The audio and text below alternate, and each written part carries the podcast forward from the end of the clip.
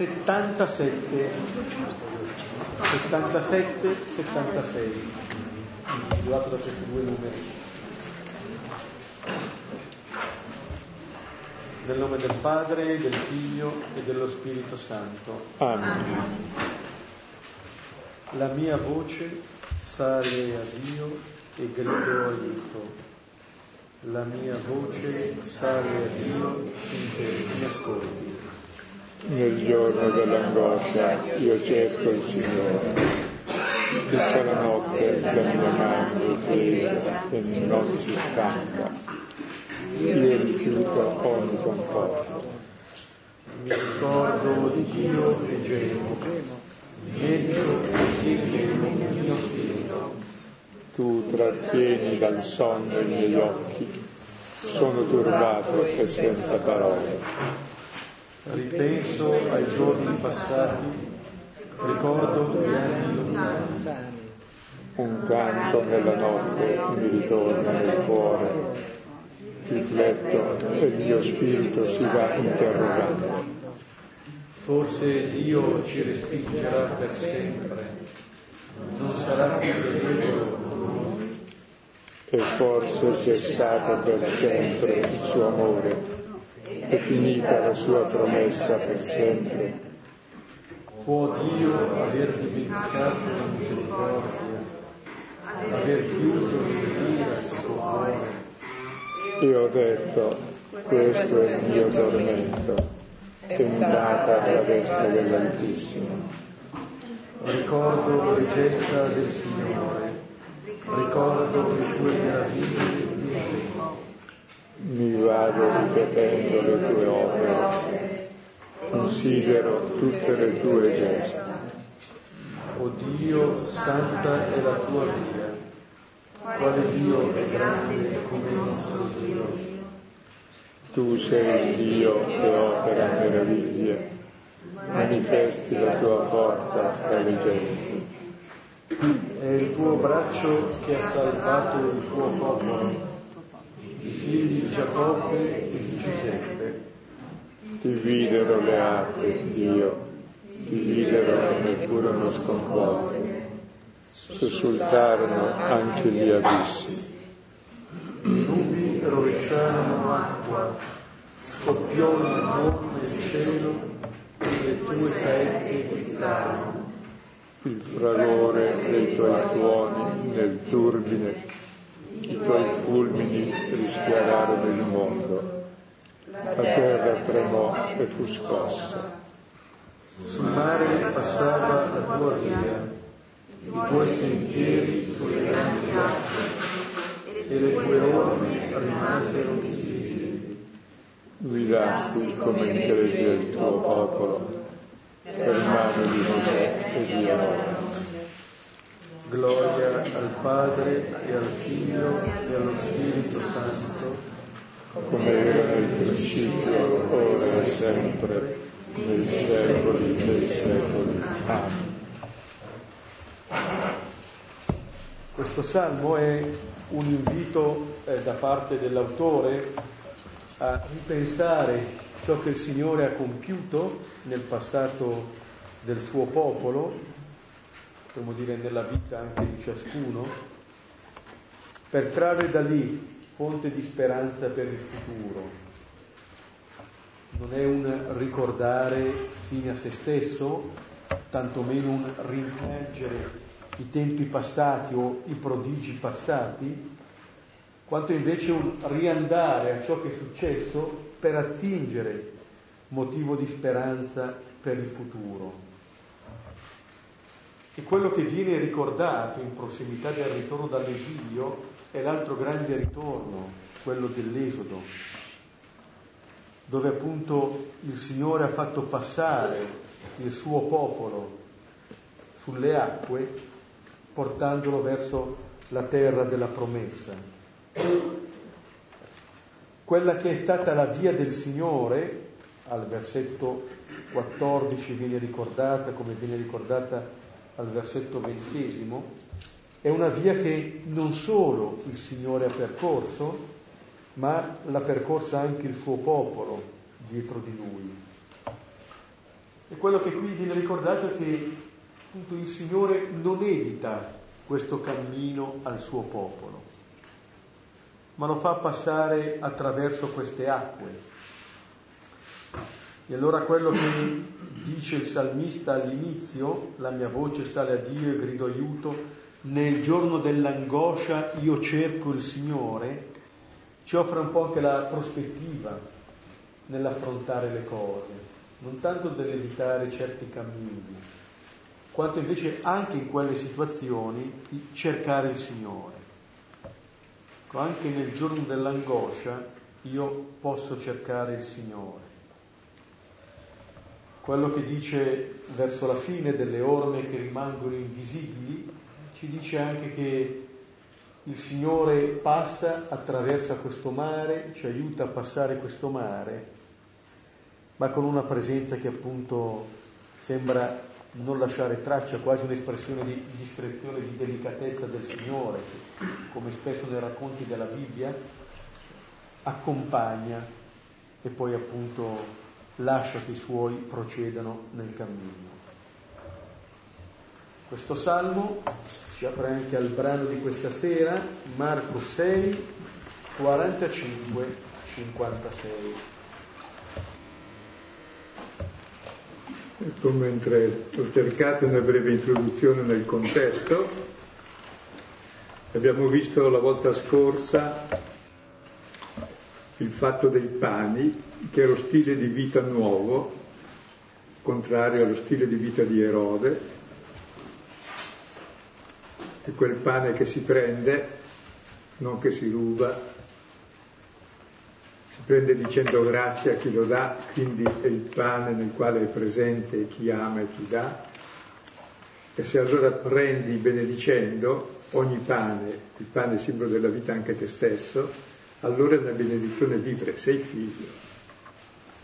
In te è presente tutto l'amore del Padre, e se sei figlio dell'amore del padre, sei capace di diventare come il padre, amare a tua volta, cioè spezzare e dare, che è il circolo della vita. Prendere, benedicendo, come dono, e condividere il dono. Senza questo c'è solo la morte. Cioè la vita non la puoi comprare, l'amore non lo puoi comprare, ciò che compri e vendi normalmente è il principio dei mercati che quando funzionano c'è chi imbroglia bene e ci guadagna e chi ci perde, quando non funzionano si fa la guerra direttamente. E qui invece il nuovo stile di vita. E adesso per altri due capitoli, per tre capitoli fino al capitolo ottavo, si spiega che cos'è questo stile di vita che si chiama il pane, il fatto dei pani, che è quello che noi celebriamo sempre nell'Eucaristia, che è la sintesi della vita di Gesù. E questa sera entriamo in un testo molto affascinante perché ci troviamo in barca, è la seconda scena in barca, questa è la, la prima Gesù dormiva, questa volta invece è meglio ancora, è assente. E risponde alla grande domanda dov'è Dio, dov'è il Signore. Leggiamo allora il testo, Marco 6, 45, 56 e subito costrinse i suoi discepoli a entrare nella barca e a procedere di là verso Bethsaida mentre lui rimanda la folla. E separatosi da loro, se ne andò sul monte a pregare. E fattasi sera, la barca era in mezzo al mare e lui solo sulla terra. E avendoli visti provati nel remare, infatti il vento era loro contrario, sulla quarta veglia della notte viene verso di loro, camminando sul mare, e voleva oltrepassarli. Ma essi, avendolo visto camminare sul mare, pensarono, è un fantasma, e alzarono un grido. Tutti infatti lo videro e furono turbati. Ma egli subito parlò con loro e dice loro, coraggio, io sono, non temete e salì da loro nella barca e cadde il vento e rimanevano in sé oltremodo stupiti.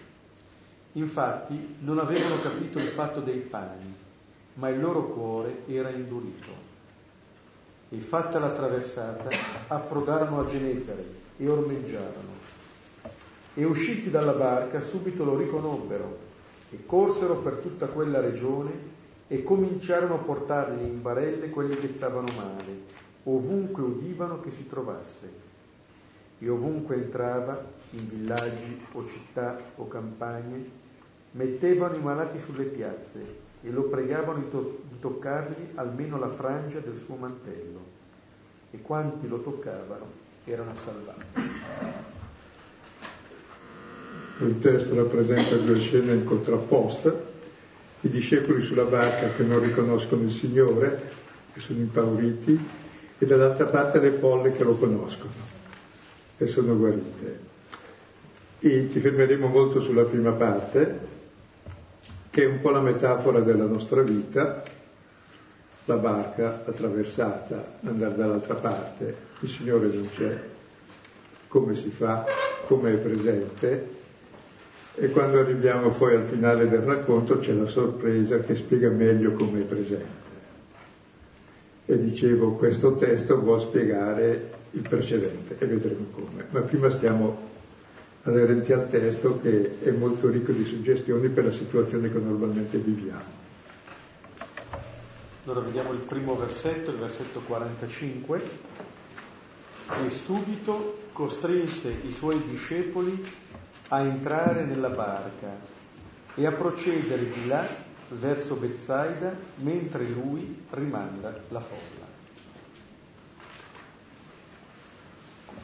Quello che Gesù fa dopo eh, appunto aver dato da mangiare alle folle è qualcosa che riguarda i suoi discepoli. Si rivolge a loro e li costringe a entrare sulla barca, questo ordine perentorio da parte del Signore che viene subito ed è una costrizione, vuol dire che i discepoli qui non hanno scelta, in un certo senso nel costringere, in genere sempre, quando costringiamo qualcuno, siamo costretti a fare qualcosa, è perché quel qualcuno o noi stessi non desideriamo fare quella cosa. Altrimenti non ci sarebbe nessuna, nessun bisogno di costruzione. Qui costringendo i suoi a entrare nella barca è come se eh, il Signore evidenziasse una possibile, eh, un possibile errore nella relazione dei suoi con lui e anche con le folle. Nel brano precedente erano coloro che volevano congedare la folla quando la folla costituiva un problema. Adesso invece quando la folla può rappresentare un'opportunità di successo, di prestigio anche per, per i discepoli, probabilmente non hanno nessuna voglia di staccarsi da questa folla. Vuol dire che i discepoli vivono questa questo rischio di una relazione disordinata che si può avere anche fra persone, dove appunto non vedo l'altro in quanto altro, non mi chiedo che cosa è utile al cammino dell'altro, ma quasi mi chiedo come l'altro può essere utile al mio cammino. Allora se costituisce un problema lo mando via appena posso, se invece può, può diventare uno strumento per la mia affermazione, guai se, se vado via. Gesù ci pensa e costringe i suoi. Avete presente che il testo precedente come terminava il penultimo versetto? Che avanzavano, avanzavano di pane 12 ceste colme, quindi loro in barca hanno 12 ceste di pane. Chiaro, le hanno portate via. E ora questi discepoli che sono da soli nella barca, Gesù non c'è, la barca è quel pezzo di legno che galleggia sull'acqua e che serve per fare la traversata ed è simbolo anche della Chiesa che è qualcosa di molto instabile, galleggia sull'acqua ma può andare anche sopra, ciò che galleggia. E deve fare la traversata e il Signore non c'è. E tutti la facciamo. E adesso vediamo, è la traversata della vita. E tra l'altro Gesù eh, rimanda la folla, sappiamo da Giovanni che volevano farlo re.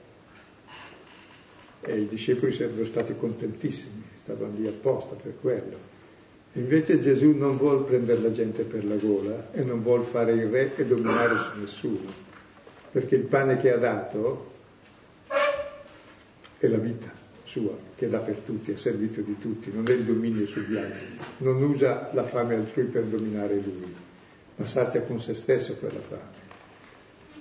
E allora vediamo adesso cosa capita su questa barca che poi è la nostra situazione, la barca piena di pane, piena di Eucaristia, piena di tante cose buone, come viviamo la nostra traversata. Sembra proprio quando dice costretto a entrare nella barca a procedere di là verso Bethsaida, come dire, quello che per i discepoli poteva costituire, ma anche per le folle, un punto di arrivo, Gesù lo fa diventare un punto di partenza. Quel luogo dove sono non è appunto un traguardo come se tutto si concludesse lì, ma nuovo, come se fosse un nuovo inizio. Allora vediamo i versetti 46 e 47. E separatosi da loro, se ne andò sul monte a pregare. E fattasi sera, la barca era in mezzo al mare e lui solo sulla terra.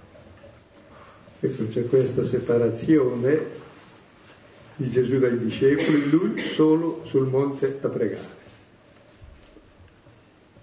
in comunione col Padre. È immagine della nostra situazione, dov'è il Signore? Lo vedete voi? No, lui è da solo col Padre e noi siamo qui sulla barca a far fatica. Viene la sera, è molto bello lo scenario perché la barca, l'acqua che è instabile, la sera il buio, tenebra sotto, tenebra sotto, poi ci sarà il vento che schiaccia verso il basso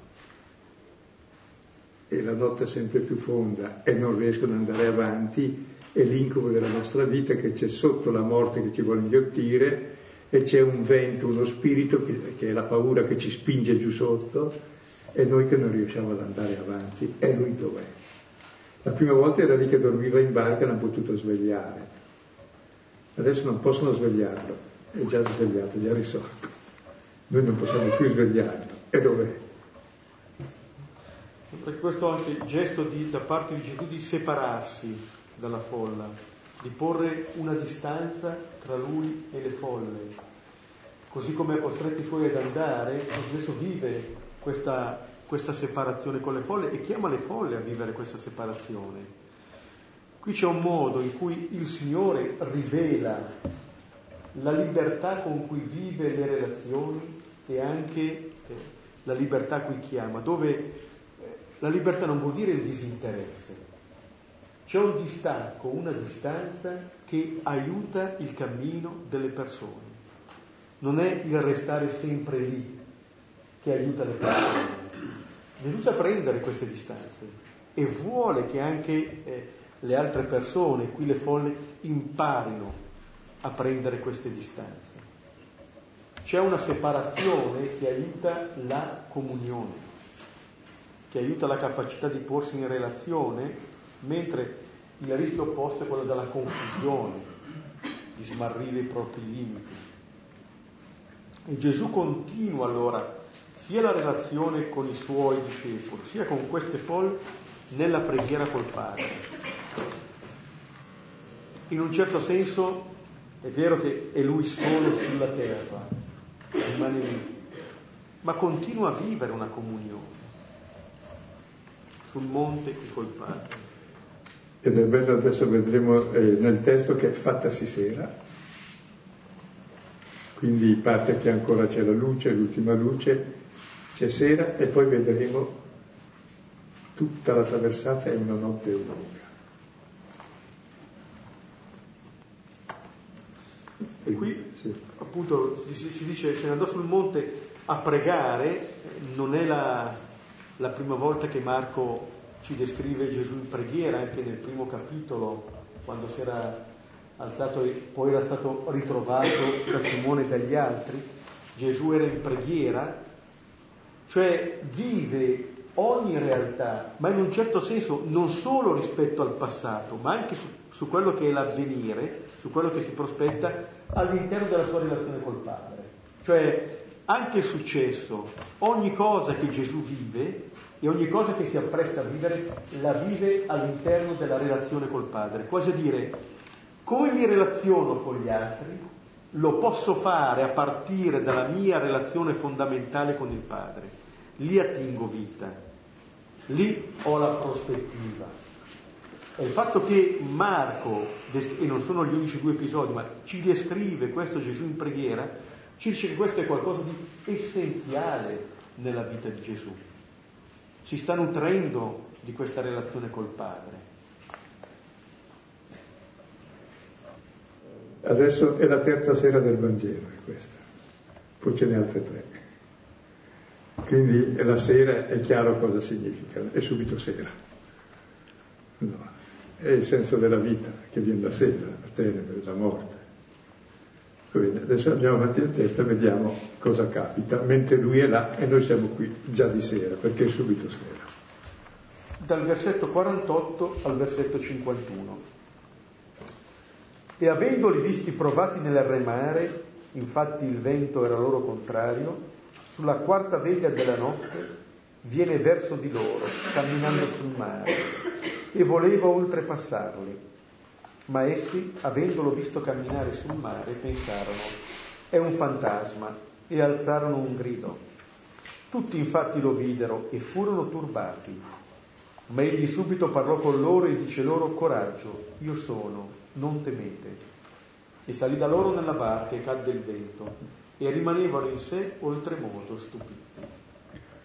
Ecco, vorrei far notare delle cose e poi dopo entriamo sempre meglio in questo testo anche che è da contemplare, da gustare, è che lui sta sulla terra, sul, solo sul monte, come adesso, in comunione col Padre, ma non è che è lontano da noi, ci vede, mentre siamo provati nel remare. E durante tutta la notte ci vede, li vede di sera e li vede anche l'ultima, la quarta veglia della notte, vuol dire prima veglia dalle 6 alle 9, la seconda dalle 9 a mezzanotte, la terza da mezzanotte alle 3, la quarta dalle 3 alle 6. Per attraversare un chilometro e mezzo hanno impiegato 12 ore. Un'eternità. È un incubo questa traversata, come la nostra vita. Perché? L'acqua sotto, instabile, il vento sopra che ti butta giù, tenebro, oscuro, non sai dove vai, e sì che sono esperti, poi è piccolissima la cosa. Il, Gesù che si accorge di loro, che vede la fatica dei suoi nel remare, come dire, questi non sono abbandonati, al di là di quello che loro possono provare. C'è un Signore che sa cogliere anche la fatica dei suoi nel remare. Poi dice il vento era loro contrario vuol dire, la, la, fatica che questi avvertono, uno può dire certo, c'è del vento contro, fanno fatica, ma è un vento che agita il mare, ma è uno spirito che agita anche i loro cuori. Questa è la fatica che fanno. Questo rende la traversata così impegnativa, così faticosa. Provate a pensare anche cosa rappresenta il mare eh, il mare rappresenta la morte, perché se vai sotto muori. E tutta la nostra vita c'è un vento, uno spirito di paura, che ci fa terrore della morte. E tutto quel che facciamo nella vita, in fondo, è per evitare la morte. Per questo ci chiudiamo, viviamo nella paura, diventiamo egoisti e facciamo il male. E viviamo una vita da morti per tutta la vita. E allora capite, è la metafora di una vita che è dominata dalla paura, dall'incubo, ma poi finisce tutto, poi finisce tutto. Dio non, Dio non lo vedo. Sì, c'era, c'era fino, fino, fino a che c'era giorno, ma adesso tutto è buio, c'è più niente, la nostra vita finisce nel niente. E allora cosa devo fare? Remo, remo, remo, ma mia, contro le, le paure c'è nulla da remare. E le tempeste peggiori non sono quelle grandi. Basta un bicchiere d'acqua di traverso per soffocarti le tempeste peggiori sono queste paure che abbiamo di andare a fondo, che è l'unica paura che abbiamo. E lui dormiva l'altra volta, cioè vuol dire che è andato a fondo, è già morto. Qui è già morto e risorto. Sì, come appunto richiama anche la, la prima tempesta che si è visto dove Da un lato lui dormiva, dall'altro c'erano i suoi che lo, lo, lo volevano svegliare. Qui è lui che va incontro e camminando sul mare, quasi che il sonno della prima e il camminare sulle acque di questa dicano già tutto di quello che sta avvenendo, il suo sonno e il suo camminare sulle acque. Eh, cosa vuol dire secondo voi camminare sulle acque? Eh? E in concreto? Ah? Vincere la morte. C'è un sonno che vince la morte,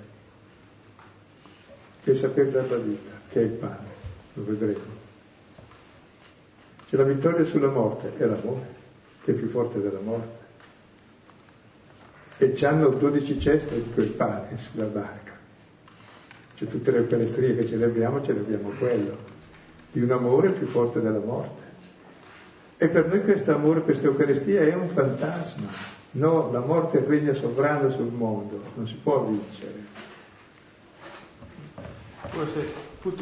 Questo Gesù che si avvicina, va verso di loro, poi dice Gesù voleva oltrepassare. Allora, allora cosa voleva fare? La vista faticare, poi li vede e va oltre. Certo che va oltre.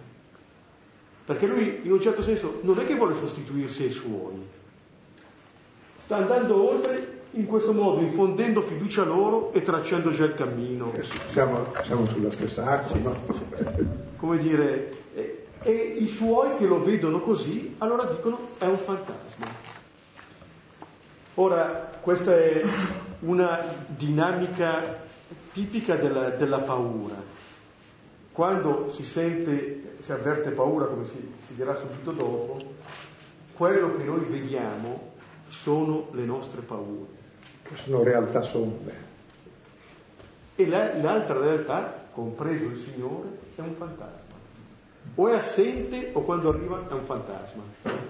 Non ha nessuna consistenza.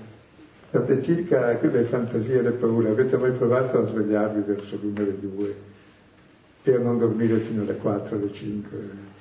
Cose che non finiscono più, difficoltà enormi, sembra che tutto il mondo, non so io, sia assurdo, tutto, cioè proprio impossibile vivere, impossibile, impossibile. Poi tante mattina dentro i suoi dice, ma cos'erano quelle cose così? Boh. E sembravano cose così atroci, e lo sono. E voi pensate, quelli lì, tutti pescatori più o meno, o gente pratica perché è di lì, di quel laghetto, che passano 12 ore senza riuscire ad andare avanti tutta notte, e voi provate a passare la notte, le prime due ore ci resiste, le altre due pure, le altre due pure. Quando arriva che sei già 12 ore lì, e arriva ormai l'aurora così non, non se ne può più, ci si chiudono gli occhi e basta. È il punto più lontano dalla luce, poi viene la luce. E lui ti arriva lì tranquillo e ti cammina sulle acque. Appunto questo, questa paura, questo grido che si alza, non li ha fatti gridare la fatica, ma la paura li fa gridare. E non la paura dell'acqua, la paura della... che uno vinca l'acqua, che uno vinca la morte, la paura è questa. Addirittura. Come potremmo dire, c'è una... Eh, L'unica certezza che abbiamo è la morte, ci toglie anche quella. Come forse l'ho già detto qualche volta, ma settimana scorsa era ancora su un lungomare, con un mare agitatissimo, e quando c'è il mare agitatissimo i gabbiani si lasciano adagiare sulle onde. Volano sopra quando il mare è calmo, ma quando è agitato riescono a planano lì e si fanno cullare dal mare agitato. Come dire, c'è un modo di affrontare la realtà. Il Signore non è che cambia il mare qui. Lo farà dopo, ma in questo momento non cambia il mare. Indica come si può attraversare il mare e la sfida dei suoi è appunto aprire gli occhi su questo Signore. Perché fin quando vedranno solamente le loro paure, non si accorgeranno di niente. Come quando ritorna più uno dei temi, no? quando Davide va contro Golia, prima di andare contro Golia vede che gli israeliti sono schiavi delle loro paure.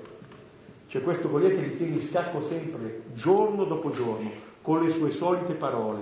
Le nostre paure sono le solite. Potranno cambiare oggetto, ma la dinamica è la stessa. In un certo senso, se ci lasciamo prendere da queste, le ingigantiamo sempre di più. In un certo senso ci rimpiccioliamo sempre di più di fronte a queste parti. Il non ce la farò mai, eccetera. E questo Signore che arriva può apparire appunto come un fantasma. Tutti lo videro, non è che lo vedono solamente alcuni, tutti lo videro. Però furono turbati questo Signore che quando si avvicina ci turba. Fa paura, alzarono un grido, cioè il grosso terrore era lui. Interessante anche questo. E Gesù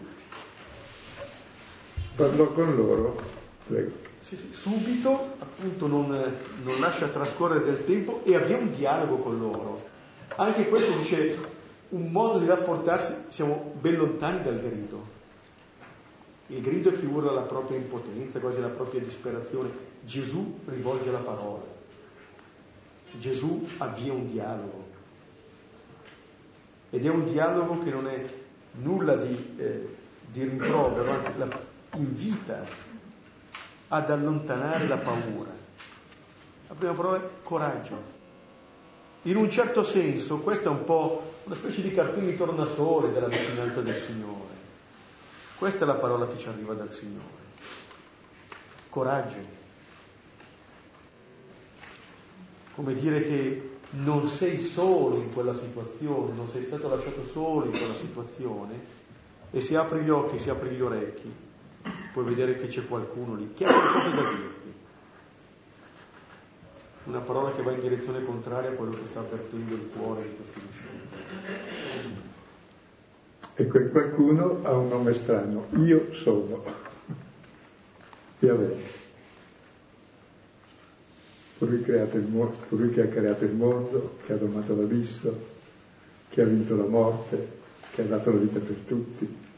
Non è un fantasma, è la realtà. Noi invece viviamo tutte le nostre paure e non abbiamo il coraggio di accettare la realtà. La realtà è questo amore di Dio che ci ha creato e che ha dato la vita per noi, ma dov'è che è adesso? Lo vedremo nella, nella conclusione.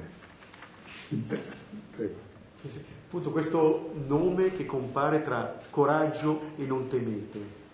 Come dire, questo è il punto su cui noi possiamo costruire, possiamo riacquistare fiducia. Ed è una fiducia che il Signore invita ad avere in Lui, ma anche ad avere in noi Coraggio, non temete. Dov'è fondato? Qua. Io sono. È una parola questa del Signore che sta in un certo senso ricreando questi discepoli dall'interno.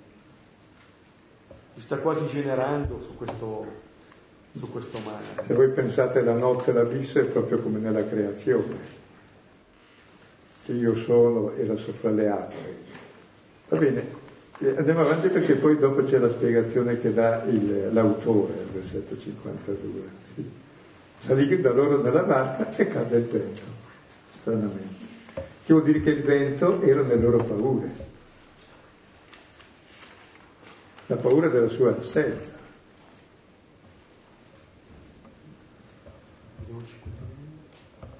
Sì, e rimasero stupiti, va bene.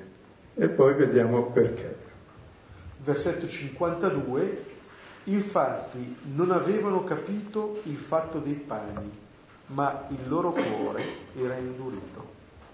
Ecco, questa è la spiegazione di tutto. Non avevano capito il fatto dei pani. Che cos'è il fatto dei pani? Ah? Eh, c'erano lì ancora 12 ceste avanzate dei 5 panini, più, di, più i pesci, vuol dire che il mettere in comunione, cioè l'amore concretamente, vince davvero la morte e dà la vita. E quel pane è lui stesso che ha dato la vita per noi, è il primo che prese la sua esistenza come dono d'amore e ha saputo dare la vita per amore. E questo è vincere la morte. Sappiamo che siamo passati dalla morte alla vita perché amiamo i fratelli. Non è una fantasia. Una brutta fantasia è il nostro delirio di potere che era la tentazione che qui ben fuori volevano farlo re, che realizzano i loro incubi. l'incubo di Erode. Mentre qui invece c'è veramente è io sono ed io questo pane. Noi nell'Eucaristia riceviamo tutto, perché ci dà tutto, è Dio che dà tutto se stesso, nella minima briciola di pane anche. Perché Dio davvero ci ama, infinitamente chiama da se stesso. E Lui è l'amore e la vita. E questo amore non è un'illusione, è il senso della vita, è l'unica possibilità per farla attraversata. Lui è già lì sul monte che ha raggiunto, eppure sta presente con noi ormai nel Padre. Cioè nella condivisione fraterna, nell'amore fraterno, nell'Eucaristia celebrata veramente, realmente Lui è presente come forza di risurrezione. E l'Eucaristia che mangiamo ci mangia, cioè sì, diventa la nostra vita. E loro invece, e perché dice questo? Perché noi cristiani possiamo celebrare anche 20 Eucaristie al giorno con bei pontificali splendidi, con cuori, eccetera, eccetera, tanti osanna, eh? ma mangiamo davvero il corpo del Signore oppure il nostro prestigio, il nostro fasto, la nostra affermazione di potere. Per esempio, già nella prima lettera ai Corinzi, al capitolo 11, Paolo dice quando vi riunite per celebrare la cena del Signore, l'Eucarestia, quello che voi fate non è mangiare e bere il corpo del Signore, ma è mangiare e bere la vostra condanna. Ma perché scusa? Perché non sapete discernere il corpo di Cristo, ma che cos'è il corpo di Cristo? Non è un fantasma, sono i fratelli poveri che arrivano tardi, voi che arrivate prima mangiate tutto, i poveri, gli schiavi che arrivano dopo mezzanotte quando i padroni vanno a dormire, hanno niente da mangiare. Vuol dire che ciò che voi celebrate nell'Eucarestia, cioè l'amore di Dio, l'amore di Cristo, che si è fatto pane per tutti, voi fate bellissime celebrazioni, ma con la vita fate il contrario. Non amate i fratelli, più poveri. Quindi non vivete l'Eucarestia. Mangiate e bevete la vostra condanna, cioè vi condannate con le parole che fate. Che dite, scusate? Perché non fate così? Perché l'Eucaristia realmente è la realtà della vita. O è una vita eucaristica, cioè di grazia, o è una vita disgraziata, o è il banchetto di Erode. Allora Dio è molto presente nella nostra vita e non è una fantasia, è presente nell'amore fraterno, nella condivisione del pane, nell'Eucaristia che è il centro della vita, ma non nel senso magico, non è un rito pagano o magico, è la realtà di Dio che ci ama e noi facendo memoria di questa, viviamo di questa e mangiamo questo pane e viviamo di questo pane.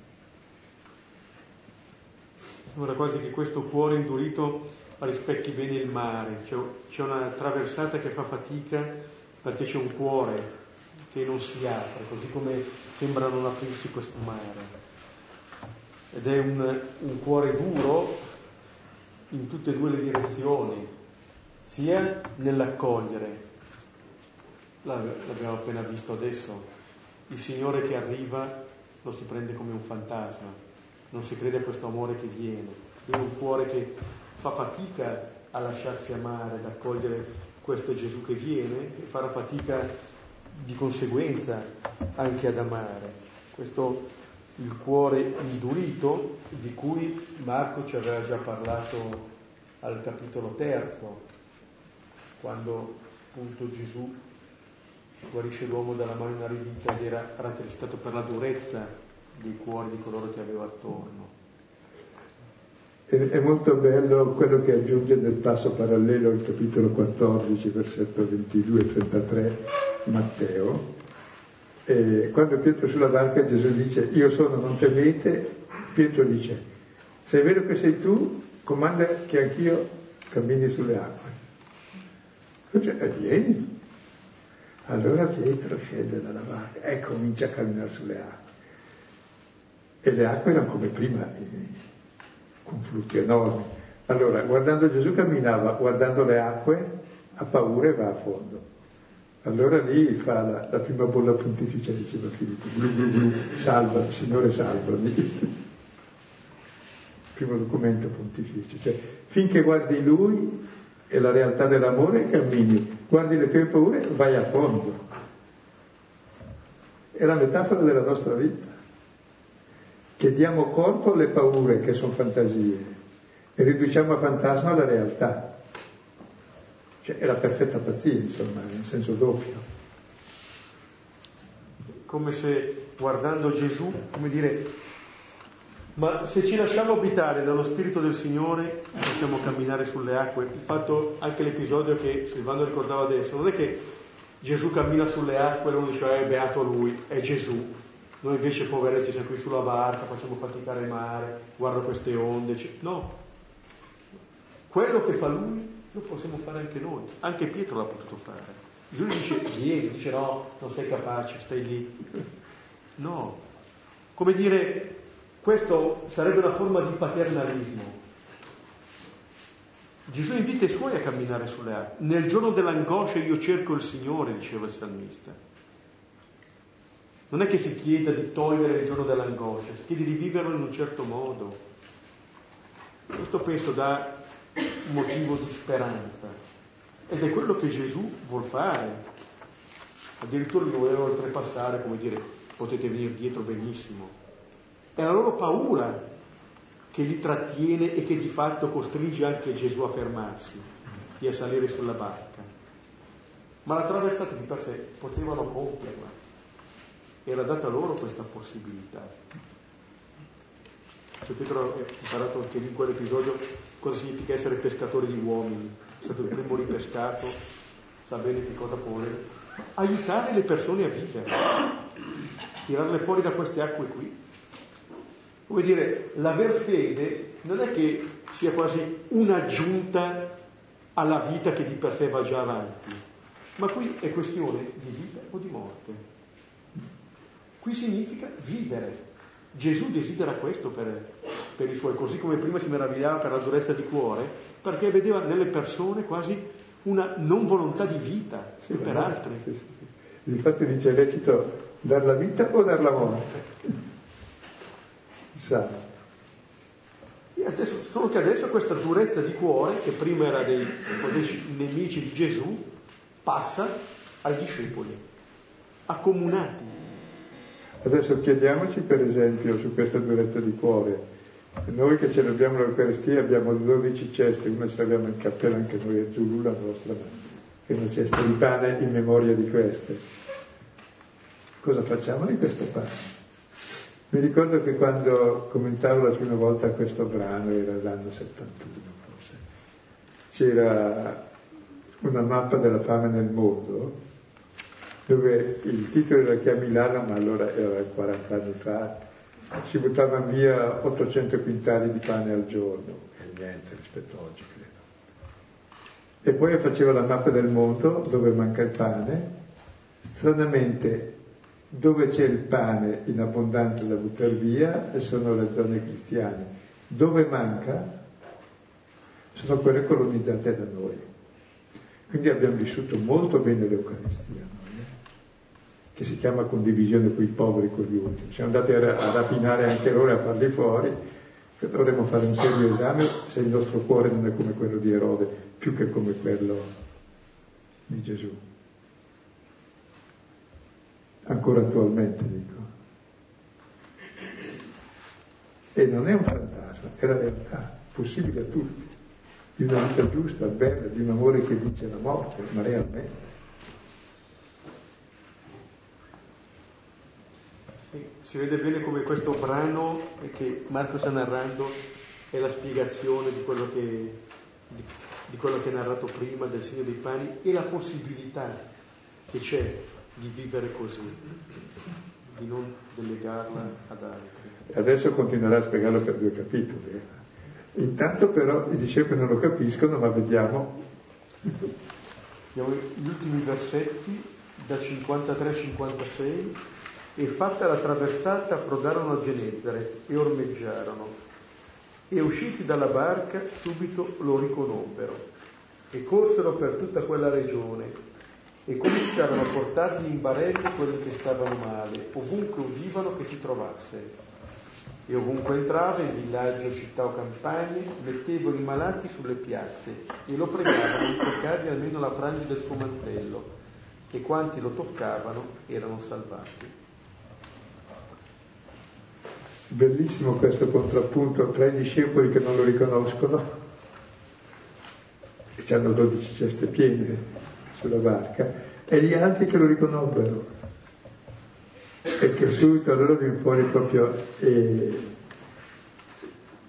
direi dal punto di vista scenografico è quello più ricco di miracoli come dopo la prima giornata di Gesù che fatta la sera guarì tutti quelli che arrivavano era, era solamente a Cafarno Qui invece è da tutte le parti che vengono e tutti li riconoscono. E basta toccargli la frangia del mantello. Il quale c'è un, eh, un richiamo, l'abbiamo visto anche al capitolo quinto, questo toccare eh, il mantello come le, la fede, l'espressione della fede da parte del Signore. Lo vedevamo là in riferimento anche in distinzione rispetto al, al calpestare Gesù, al... però in un certo senso in questo modo ci viene detto quello che ancora i suoi faticano. Questo fatto che i suoi non lo riconoscono lo si vede nel fatto dalla paura che hanno. Il fatto di voler toccare il mantello, di voler entrare in un rapporto di fede, dice l'esatto contrario di quello che sono fatto. Alla paura dei suoi per il fantasma fa da contrappunto questa fede da parte delle persone che subito accorrono. E per certi aspetti la fatica dei suoi, lo si vede anche da un dettaglio geografico, andando a vedere la cartina del lago di, di Tiberiade, si dice che erano diretti verso Bethsaida e arrivano a Genezaret, Bethsaida è verso est, Genezaret è verso ovest. Cioè con Gesù approdano come dire ci vorrà ancora del tempo perché questi discepoli possano compiere la traversata. Sembra che altri, in questo caso le folle, qui siano più avanti rispetto ai discepoli. I suoi l'hanno preso per un fantasma, le folle lo riconoscono. Vuol dire, riconoscono il Signore. Scusa, sai cosa capita poi a Bethsaida? La guarigione del cieco, che sono loro. Prima di arrivare ci vogliono ancora due capitoli ma poi non capiranno ancora, c'è ancora quello di Gerico alla fine di tutto. Perché la nostra cecità, il cuore duro e poi l'occhio cieco, perché eh, l'occhio vede col cuore, se il cuore è duro l'occhio non vede ciò che non vuol vedere. E mi sembra anche che nel, il fatto che vengano messi qui in evidenza appunto coloro che hanno malattie, quelli che stavano male, eccetera, come dire, queste persone stanno attraversando anche loro le loro tempeste, come i discepoli, ma all'interno di queste tempeste riescono a riconoscere il Signore, cioè non è che sia una situazione diversa, che i suoi chissà quale situazione tragica vivevano, mentre questi sono più facilitati nel riconoscere il Signore. Stanno vivendo, sia i discepoli, sia queste persone, le loro tempeste.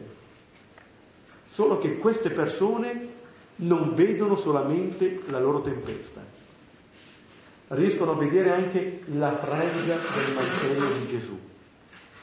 Tengono gli occhi aperti sul Signore, lo vedono come è, questo particolare della frangia che mi sembra bello, nel senso di dire tengo gli occhi sulla realtà che è il Signore, ho gli occhi per vedere al di fuori di me, non li tengo chiusi per vedere solamente quello che provo io, ma anche ciò che mi sta di fronte.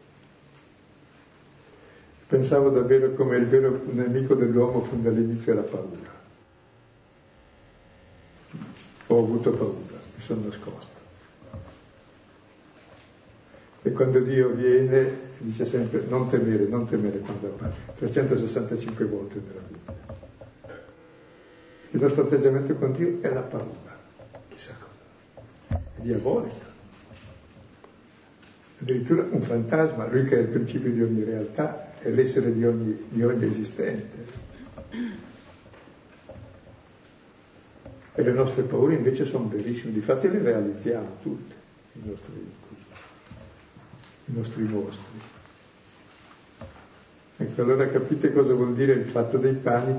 E tutto il Vangelo è stato scritto per spiegare il pane, cioè il Vangelo è nato attorno alla messa eucaristica per capire cosa significa questo è il mio corpo dato per voi, prendete e mangiate, vivete di questo. E questa è la vita del mondo, è la vita stessa di Dio, è l'amore, che diventa concreto. E guardate che è bellissimo perché è proprio il superamento di tutte le barriere religiose, di tutti i tipi di culto che sembrano così per propiziare Dio, i riti propiziatori, cioè, tutte balle queste.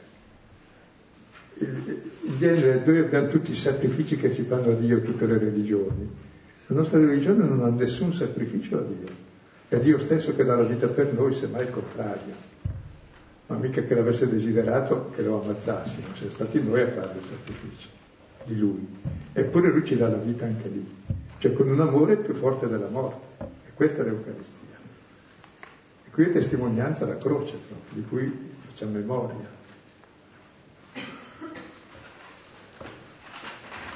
Possiamo fermarci qui, rivedere il testo e poi condividere.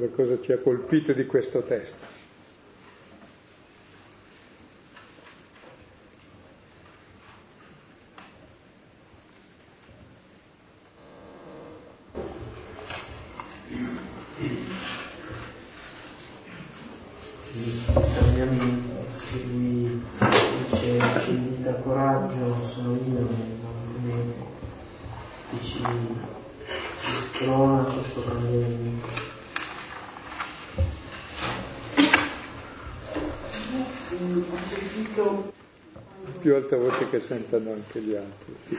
Quando dice il verso 48, vedendoli però tutti affaticati nel remare, questa fatica del remare è una fatica che intraprendono da soli, cioè vogliono farcela con le loro forze. E quindi eh, non, se, non eh, percepiscono ehm, eh, la fiducia del, della missione che, che, Gesù affida loro. Andate eh, verso Bethsaida e, e poi io vi seguirò. Quindi c'era questa missione che Gesù dà. Ecco, la fatica che fanno nell'intraprendere eh, questa, um, diciamo, questa traversata con le loro sole forze. Per cui eh, recepiscono diciamo, la presenza del Signore come qualcosa che cala all'improvviso e naturalmente è l'invito all'abbandonarsi a Lui. Quindi ognuno di noi si trova disperso, diciamo, in una, um, in un'angoscia, diciamo, delle, delle proprie affanni e, e non ricerca la cosa essenziale, finché eh, la realtà eh, lo mette davanti a questo, a richiedere la presenza di, di, Gesù e quindi ad abbandonarsi a lui. Anche questo io ho catturato, cioè l'abbandono nel senso che le nostre fatiche eh, dobbiamo accorgerci che non siamo soli, e ci stupisce questo, però la realtà non ce lo dice, perché nella nostra fede riusciamo a emergere, a, a, ad avere la forza di andare avanti. E questa forza non può essere data soltanto da noi. Quindi imparare ad abbandonarci a noi. Sostanzialmente sì, oppure si può dire anche che queste forze ce le abbiamo perché ce le ha date, ma noi abbiamo paura ed è la paura che ci toglie la forza. Il contrario della paura è la fiducia, perché noi abbiamo il potere di Dio siamo suoi figli, abbiamo il potere di amare, solo che invece abbiamo paura e allora realizziamo le paure e facciamo fatica e andiamo verso la morte.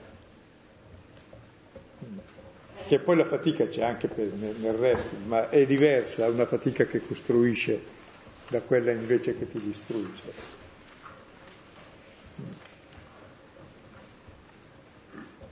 che poi non so adesso la distanza tra Genezaret dove sono partiti e deve essere una cosa molto minima, cos'è un chilometro? Sì, come la nostra vita, un chilometro, che si fa in un'ora, in un'ora la vita, al massimo in un'ora, invece 12 ore, e non finisce più, e c'hanno su 12 ceste di pane. Forse avranno pensato a buttarle giù, sì, che non lo si dice, ma è chiaro che ce le hanno su, perché dice... Eh, raccoglietele e portatele via, quindi è chiaro che va via con quello. Però, voglio dire, prima erano 5 panni, no? Adesso sono 12 ceste. Ecco. Allora, prima non ne avevano. Sì, era il loro... Eh, sì. Non ce n'è, andiamo di più. Sì. Poi invece il pane si fa condividendolo come dire, no? Sì. Poi ne avanza e lo tengono. e si mettono anche sulla barca. E vanno fuori. Insomma, voglio dire, la tendenza a condividere non è proprio forte nell'uomo, a quanto pare. Loro volevano star lì adesso, visto il successo, adesso sì che li abbiamo in mano. E quindi forse anche quelle 12 ceste bisogna portarsele appresso, mi viene da dire, no? Mm. Essere avere No, è Gesù che dice raccoglietelo. Sì, ma magari voleva dire anche aiutare agli altri, cioè mica di tenersene loro 12. Così capiscono che quelle lì le fanno andare a fondo se non vivono là. Ciò che significa. Essere di più e avere di meno li avrebbe fatti andare di là anche un po' più rapidamente. Lui infatti è così leggero, lui non ha nessuna cesta. È lui il pane che si è dato, non è più neanche se stesso. E poi dopo gli ammalati. Oh, ma lì c'è proprio il pericolo di fare anche dell'Eucaristia un rito pagano, come di tutti i sacramenti. Cioè io vado alla messa, quindi è chiaro che sono a posto. Ma anche gli ammalati sono quelli che si mettono là ufficiosi, appunto. Chi ha di meno, non ha Sì, sì. chi è privato di qualcosa, Lo tocca. È Esatto. quello che è disposto a... No? Quando invece ci sentiamo ben sicuri nei nostri averi, nella nostra salute, in tutto il nostro massimo, eh? allora siamo meno portati. Calma, non solo, noi ci abbiamo anche il Signore che è con noi e ci abbiamo anche 12 ceste di pane, con 12 basiliche anche dentro nella barca. Cioè, è, buffa la scena, come sempre, molta ironia là. In questo sta la fatica. Praticamente la vita. Ma no- non pensiamo loro, pensiamo a noi, che siamo noi questi, che il Vangelo parla di noi. Non ci manca l'Eucaristia, non ci manca il Signore, manchiamo noi. Questo pane l'abbiamo anche alla nausea, ma lo viviamo.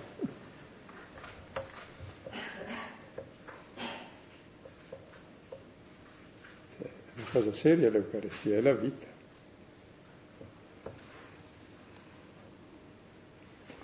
Mentre invece belle celebrazioni, ma cosa c'è dentro? È giusto farle perché se neanche ci ricordiamo basta, scompare tutto, ma vivere l'Eucarestia davvero è l'impegno, è, l'impegno, è, è la vita, cioè vivere l'amore in fondo del padre e dei fratelli e non è una fantasia, è l'unica vittoria possibile sulla morte e comunque avviene.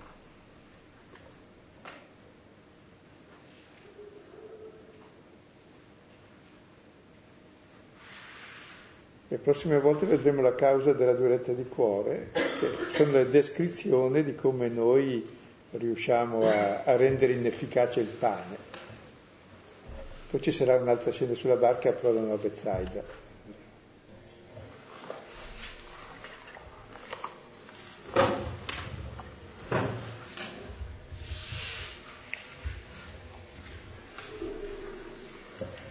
Dopo anche lui dice, voi andate intanto sulla barca, poi io vengo dopo, a piedi.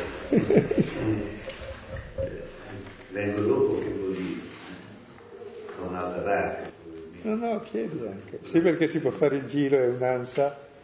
La gente è arrivata a piedi prima di loro, in barca, che c'è un piccolo tratto di mare così, la gente a piedi va anche un po' più veloce della barca. Sì.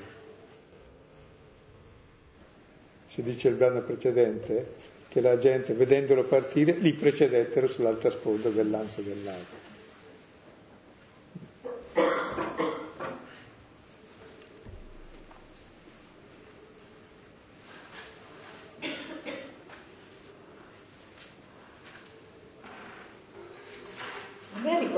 po' anche Emmaus, quando non lo riconoscono e lui vuole passare oltre, anche lì, anche lì hanno paura, stanno scappando, stanno andando via, lo riconoscono dopo. Cioè questo fatto di non riconoscerlo il Signore tante volte nella nostra vita, no? si, si ripropone sempre. Questo passare oltre poi richiama quando Mosè vuole vedere la gloria di Dio e dice bene, tu mettiti lì fuori dalla grotta io passerò oltre. Questa trascendenza che passa, che vedi di spalle.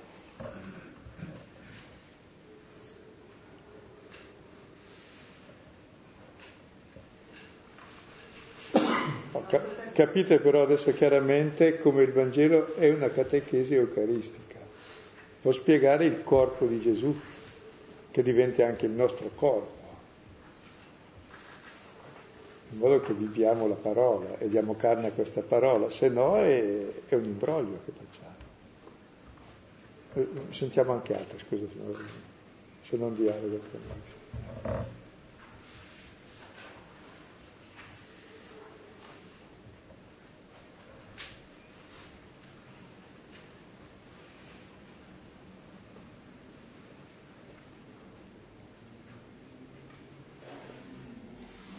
Io sono rimasta molto colpita e, e vorrò meditarci su, su, quel che separatosi da loro se ne andò sul monte a pregare e la riflessione che avete fatto voi sulla distanza che aiuta il cammino della persona, delle persone che va incontro alla comunione che sembra un paradosso.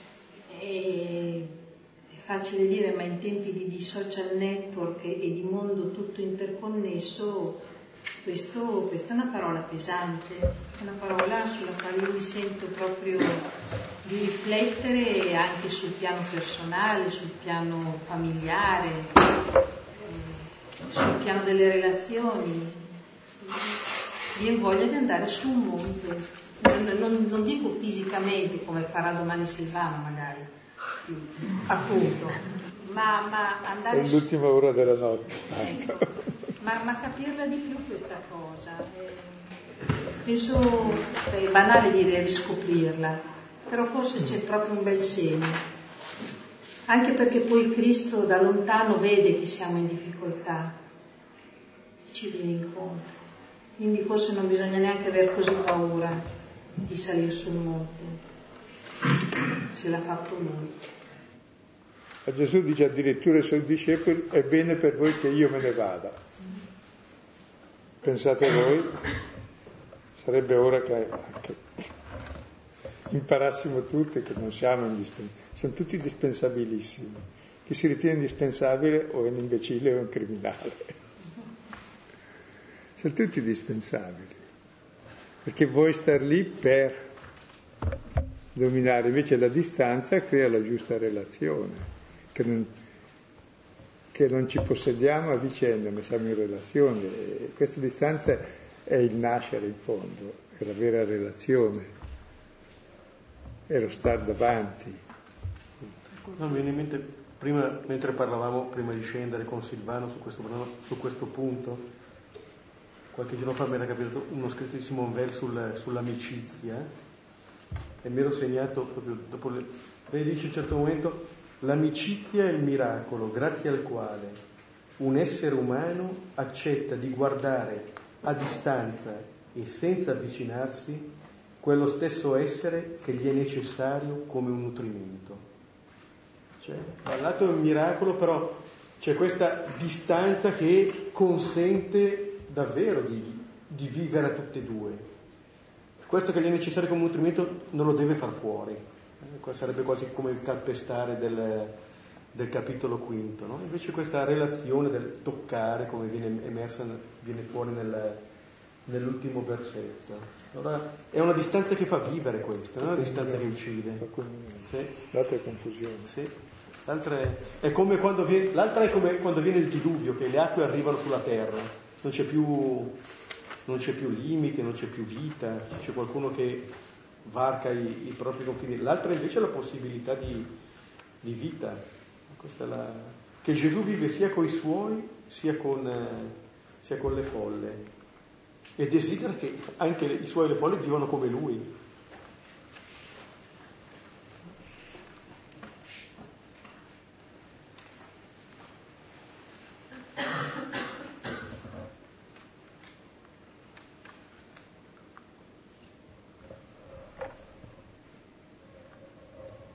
Altre cose che vi hanno toccato? Ah, eh, mi faceva riflettere eh, che quando Gesù costringe i discepoli ad entrare nella barca, li invita a precederlo sull'altra riva. Quindi nel disegno di Gesù non c'è questa attraversata di sofferenza. È, è, è come dicevi tu Silvano, la paura che, che poi mette un'ancora profondissima. Potevamo farla in mezz'ora con tutti quei panini che il pesce che avevamo mangiato. No, appunto è questa la paura probabilmente che, che mette quest'ancora e poi anche eh, il non capire probabilmente, perché dice ma caspita qui stavano arrivando che volevano farci re e questo ci manda via e, e poi fa che cosa e, e dove andiamo e cioè questo velo che otteneva la vista poi è quello probabilmente che ci, ci impedisce di, di, riuscire ad andare probabilmente in maniera molto più libera e, e, e leggera. Avete notato dal punto di vista narrativo una scena da incubo. Mi precedete e sta tramontando il sole, c'è ancora chiara, mi precedete, andatevi là. E io poi vi raggiungo a piedi, ci vediamo e passiamo la, la, sera poi insieme a parlare da amici, no? E questi, viene la sera, sono nel mezzo, lui è là solo sulla terra e se n'è già andato, quindi sono già passate tre ore, e arrivano fino alle sei del mattino, stando ancora lì senza muoversi. Non vi capita di star fermi anni e anni su una fessaggine infinita, o anche tutta la vita consumata a lavorarsi? Perché non ci si accetta, perché non mi va bene quello, perché non mi va bene questo, perché non... è così, è un incubo. E poi viene la realtà, è un fantasma, Dio mio, un grido di paura, almeno alle mie paure mi ero rassegnato. Ma quando uno mi dice che è possibile il contrario, no, questo è assurdo, questo no, è una minaccia, mi toglie l'unica sicurezza. Come quelle donne che vanno alla tomba, l'unica cosa sicura è che no, invece so, eh no, questo non si può toglie anche l'unica sicurezza che ho, l'abbiamo posto lì. Punto. Ma è una scena da incubo se uno la guarda bene, no? Perché è descritta brevemente, ma oh, in modo netto, eh. Fattasi sera, la quarta vigilia della notte, passano 12 ore. Per fare pochi metri, perché già la sera era lì a metà, cioè subito, perché arrivi subito, 100-200 metri, poco più. No, è, è, tremendo è la metafora della nostra vita che stiamo lì fissi anche anni e anni su un chiodo. E forse anche tutta la vita perché non è una paura qualunque se uno ci pensa bene quella di andare a fondo. È la paura della vita E ciò che noi desideriamo è esattamente la vittoria contro questa paura. E quando il desiderio si avvera, no, è un fantasma. No, è molto fine e, e più ricco di quel che pare proprio. Della... Poi la lentezza dei incubo sono che remano in 12 e non, non riescono ad avanzare di pochi metri. Sono condannati alla galera.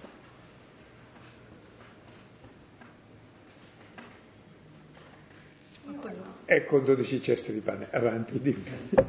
Sulla, sulla scena della, dei discepoli che remano e lui li oltrepassa, mi è venuto istinto pensare, ma caspita, poteva fermarsi ad aiutarli? A remare. Contro chi? Contro le paure.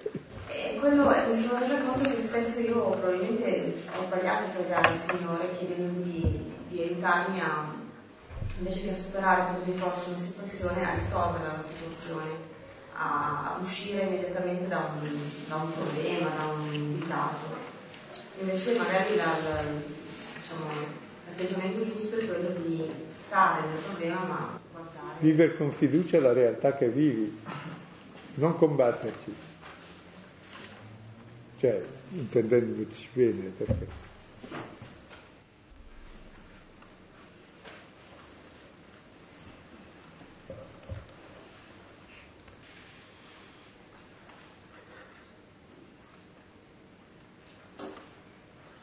Bene, e vedete che continuerà adesso con molta ironia e finezza per due capitoli a prendere in giro i discepoli sul pane Gesù.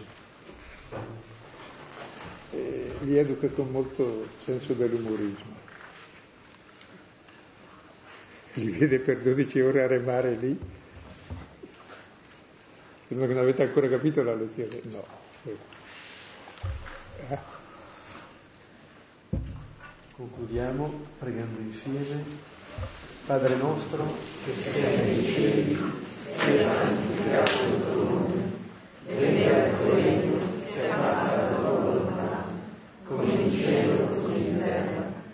Dacci oggi il nostro pane quotidiano e rimetti a noi i nostri debiti, come noi rimettiamo i nostri debitori. E non ci abbandonare alla tentazione, ma liberaci dal male. Nel nome del Padre, del Figlio e dello Spirito Santo. Ricordo che il prossimo incontro sarà il 13 dicembre